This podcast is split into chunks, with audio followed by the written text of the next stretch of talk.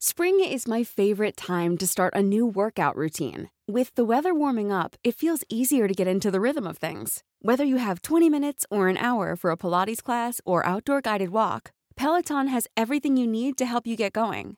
Get a head start on summer with Peloton at onepeloton.com.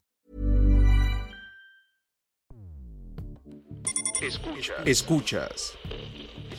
Escuchas un podcast de Dixo. Escuchas Fuera de la Caja con Macario Esquetino.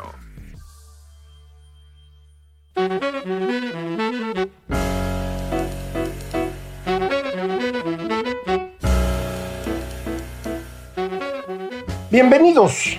Esto es Fuera de la Caja. Yo soy Macario Esquetino y les agradezco mucho que me escuchen en este análisis eh, de lo ocurrido durante la semana que termina el 7 de enero del 2022.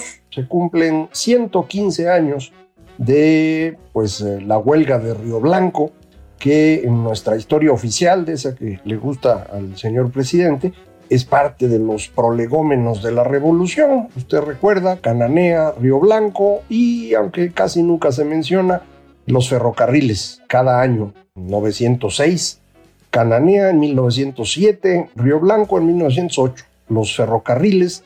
Fueron tres huelgas que fueron aprovechadas por el Partido Liberal Mexicano, este de los hermanos Flores Magón, para tratar de generar un conflicto que tumbara al general Díaz de la presidencia y pues eh, transformar a México en un país eh, como a ellos les gustaba, entre socialista y anarquista, eran eh, los hermanos Flores Magón, la verdad es que ninguna de esas tres huelgas tuvo mucho que ver con la revolución. Cuando arranca el proceso que llamamos así Revolución Mexicana, los obreros no participaron en él, se incorporan varios años después, hasta 1915, y esto porque los convence Álvaro Obregón cuando eh, están huyendo los carrancistas hacia Veracruz.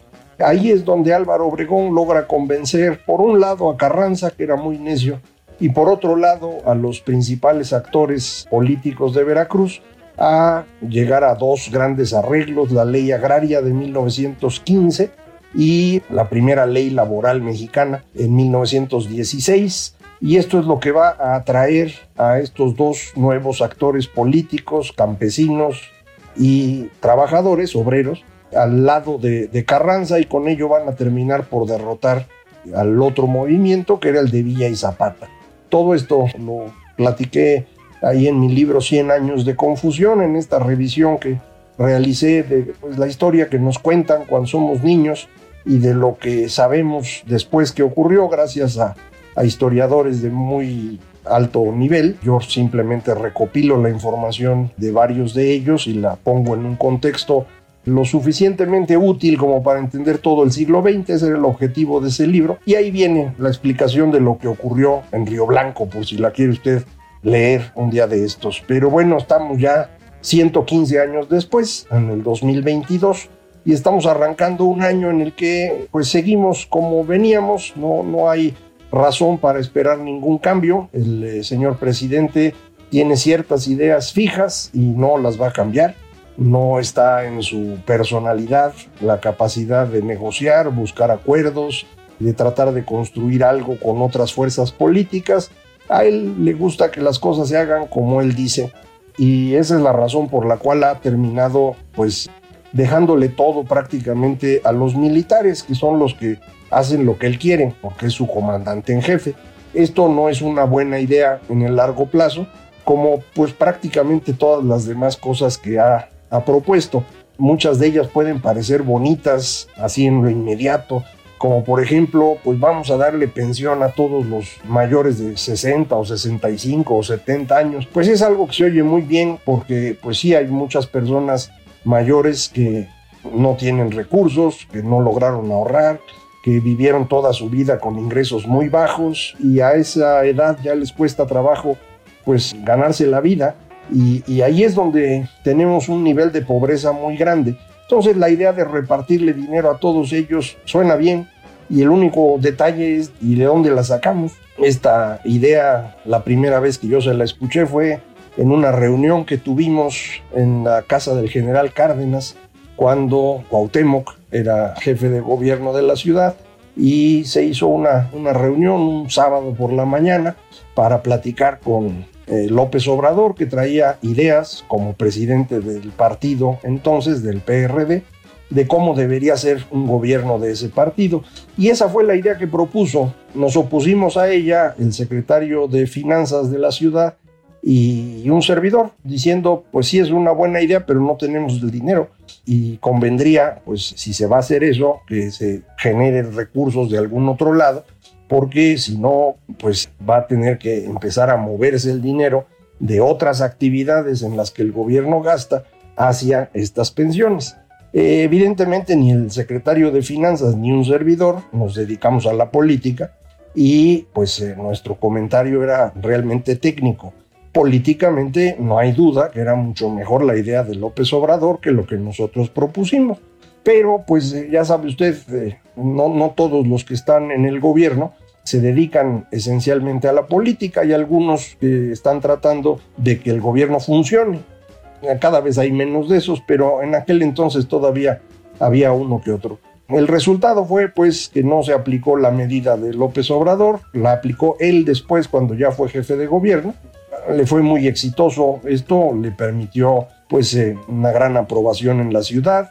En aquel entonces también hacía sus mañaneras y esto le ayudó a establecerse en eh, la agenda noticiosa y le fue agregando algunas cosillas, el segundo piso del periférico, aprovechó muy bien el intento de, desafuero por un desacato a una orden de la Suprema Corte de Justicia que efectivamente cometió y que debía haber pagado, pero no fue así. Y esto lo hizo popular a nivel nacional y desde entonces, bueno, pues es una figura eh, relevante en la política mexicana, al extremo pues, de que en 2018 logra ganar como nadie había ganado nunca en México una elección.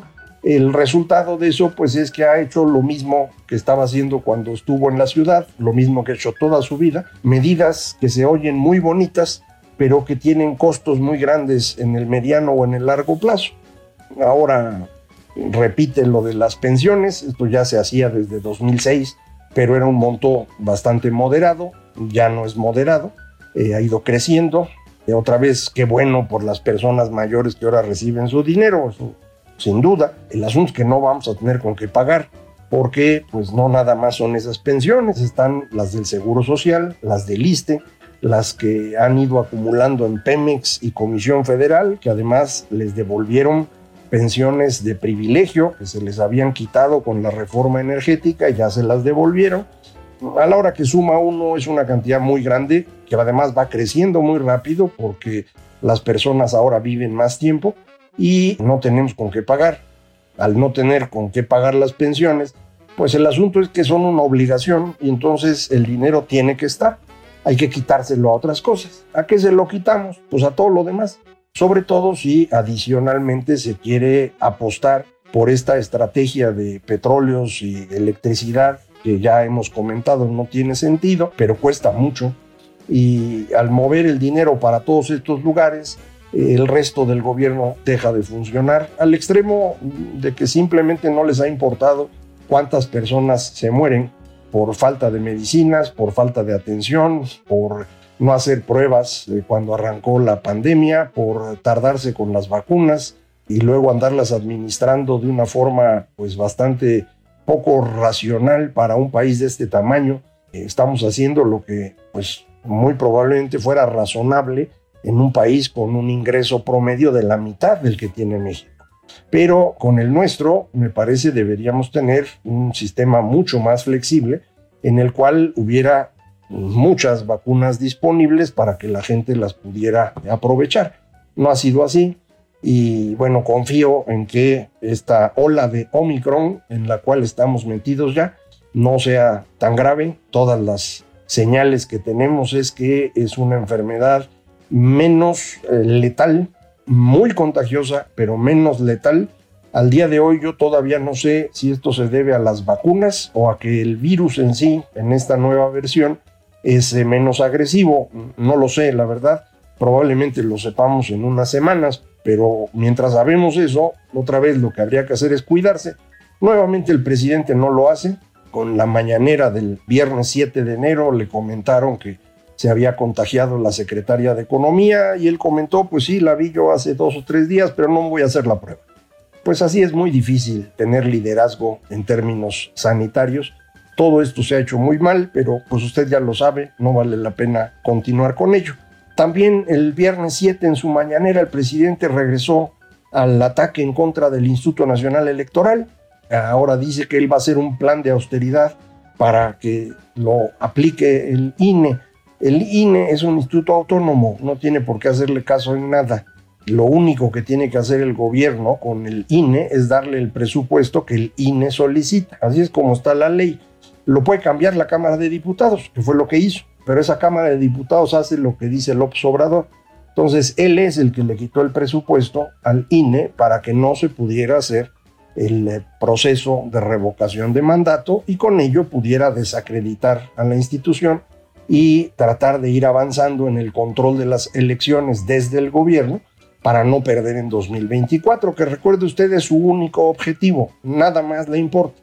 Y no quiere perder en el 24 porque pues no quiere perder el poder nunca, esto no, no cabe en su mente, no lo va a poder tener él eh, mismo en términos legales, tendría que ser algo ilegal para que él se quedara y esto sería muy difícil de defender a nivel internacional.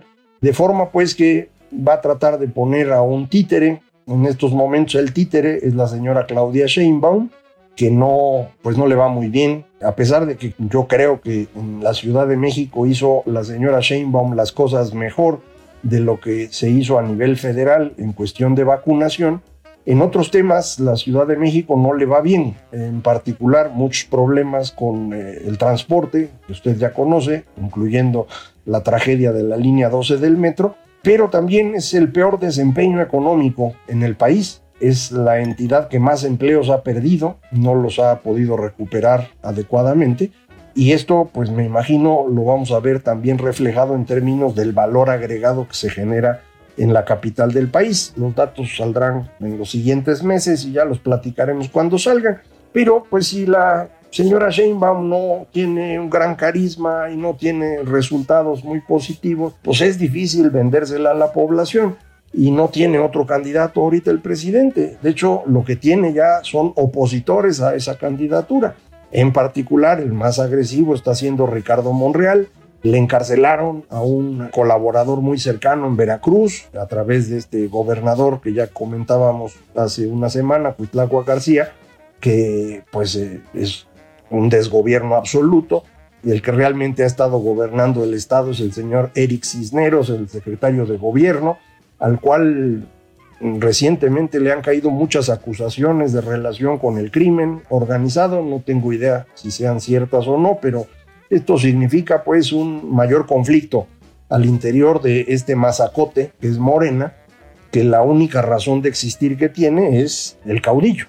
Y si ese caudillo no tiene fuerza suficiente o no es atractivo para el futuro, pues el mazacote no va a aguantar. Y eso es justamente lo que está ocurriendo y por eso la urgencia de López Obrador de mantener su popularidad elevada, de acabar con el Instituto Nacional Electoral y de mantenerlos entretenidos todos los días con su mañanera. Volvió a insistir también el viernes 7, que fue realmente el día en el que empezó a tirar línea, insistió otra vez en estos tres grandes reformas que quieren hacer, una reforma electoral, no tengo idea de qué querrán hacer en, ese tema, sería, si llega a ocurrir, la primera desde 1996 que no tiene un acuerdo de todos los partidos involucrados. Eh, si me presiona usted, desde 1977 no ha habido una reforma que no sea negociada con todas las fuerzas políticas. Sería la primera y no sería una muy buena señal. La segunda reforma es que la Guardia Nacional forme parte directamente de la Secretaría de la Defensa y se crea un Estado Mayor conjunto, todo un arreglo diferente, que la preocupación es y luego cómo le vamos a hacer para que los militares se dediquen a lo suyo, porque el trabajo de los militares es la seguridad nacional, la defensa frente al exterior, ya desde tiempos de Cedillo se empezó a utilizar en cuestiones de crimen organizado, mucho más claramente con eh, Felipe Calderón y de allá para acá. Pero ahora pues eh, están haciendo todo y, y, después va a ser difícil quitarles los negocios porque pues no es lo mismo tener un presupuesto que no era muy grande, lo hizo más grande Calderón precisamente para que se hicieran cargo de la seguridad pública, pero ahora es un presupuesto inmenso que además incluye obras increíbles en las cuales se gasta dinero sin ninguna vigilancia. Pues imagínense usted que es usted un coronel que está ganando pues 50, 60 mil pesos mensuales en el mejor de los casos y de pronto pues puede ascender a ser general y hacerse cargo de un tramo de la construcción del eh, tren Maya y, de pronto dice pues vamos a necesitar mover el trazo y son mil millones de pesos más y nomás con el 10% de eso o el 5 o el 3 pues ya ganó más de lo que hubiera ganado en toda su vida pues esto es un problema ¿eh? no tengo yo duda de que el ejército mexicano es una institución muy importante, donde la gente realmente está preocupada por el país, pero pues eh, todos los seres humanos se aflojan con eh, el atractivo del dinero y es un problema estarlos poniendo en ese riesgo. Y eso es lo que hemos estado haciendo. La tercera reforma es eh, la más peligrosa de corto plazo, que es la reforma eléctrica. De llegar a ocurrir, esta reforma realmente coloca a México fuera del desarrollo internacional, nos haría imposible mantener el funcionamiento del sistema eléctrico y pues eh, además de pagar más tendríamos apagones de forma generalizada. Simple y sencillamente no hay manera de que Comisión Federal de Electricidad se haga cargo del sistema eléctrico nacional por completo. No puede, no podría nadie. Por eso es que hay tantas empresas participando. Si Comisión Federal se concentrara en el área suya, en donde es un monopolio, y lo ha sido siempre y lo seguirá siendo, que es la transmisión, tendría suficientes recursos para vivir tranquilos. No tienen problema en cuestión financiera si se concentran en eso. La necedad de que además de transmisión tengan generación y tengan la venta al, al menudeo es lo que nos puede eh, complicar la vida. Y esa necedad no tiene argumento técnico detrás, tiene un argumento ideológico la idea de que el Estado debe controlar la producción o generación de electricidad. ¿Con base en qué? Con base en nada más que así debe ser, porque así cree el viejito que está a cargo de eso, que es el señor Bartlett, y así cree el señor López Obrador. Los dos son personajes de los años 70, eso aprendieron de niños y eso quieren hacer. Para nosotros sería muy costoso. Esto ya no es nada más una discusión en México, ya es una discusión internacional. La revista The Economist, en el número de esta semana, lo pone en su portada. Una de las editoriales es acerca de la mala y demente idea de la reforma eléctrica en México. Así es como le pusieron. Entonces, pues son las ideas sobre las que nos vamos a estar moviendo.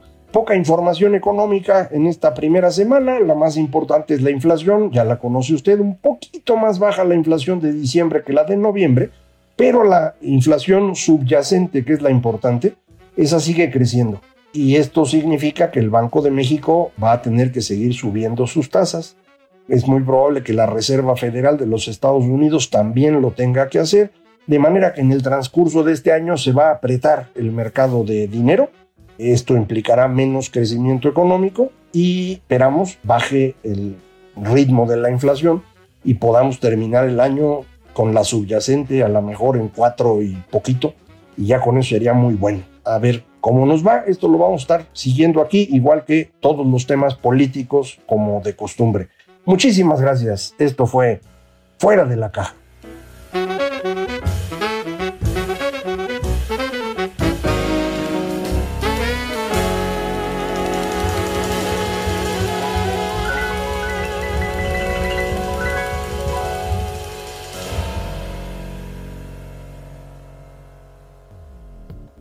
Dixo presentó Fuera de la caja con Macario Esquetino. La producción de este podcast corrió a cargo de Verónica Hernández. Coordinación de producción, Verónica Hernández. Dirección general, Dani Sadia. Hi, I'm Daniel, founder of Pretty Litter. Cats and cat owners deserve better than any old fashioned litter. That's why I teamed up with scientists and veterinarians to create Pretty Litter. Its innovative crystal formula has superior odor control and weighs up to 80% less than clay litter. Pretty Litter even monitors health by changing colors to help detect early signs of potential illness. It's the world's smartest kitty litter. Go to prettylitter.com and use code ACAST for 20% off your first order and a free cat toy. Terms and conditions apply. See site for details.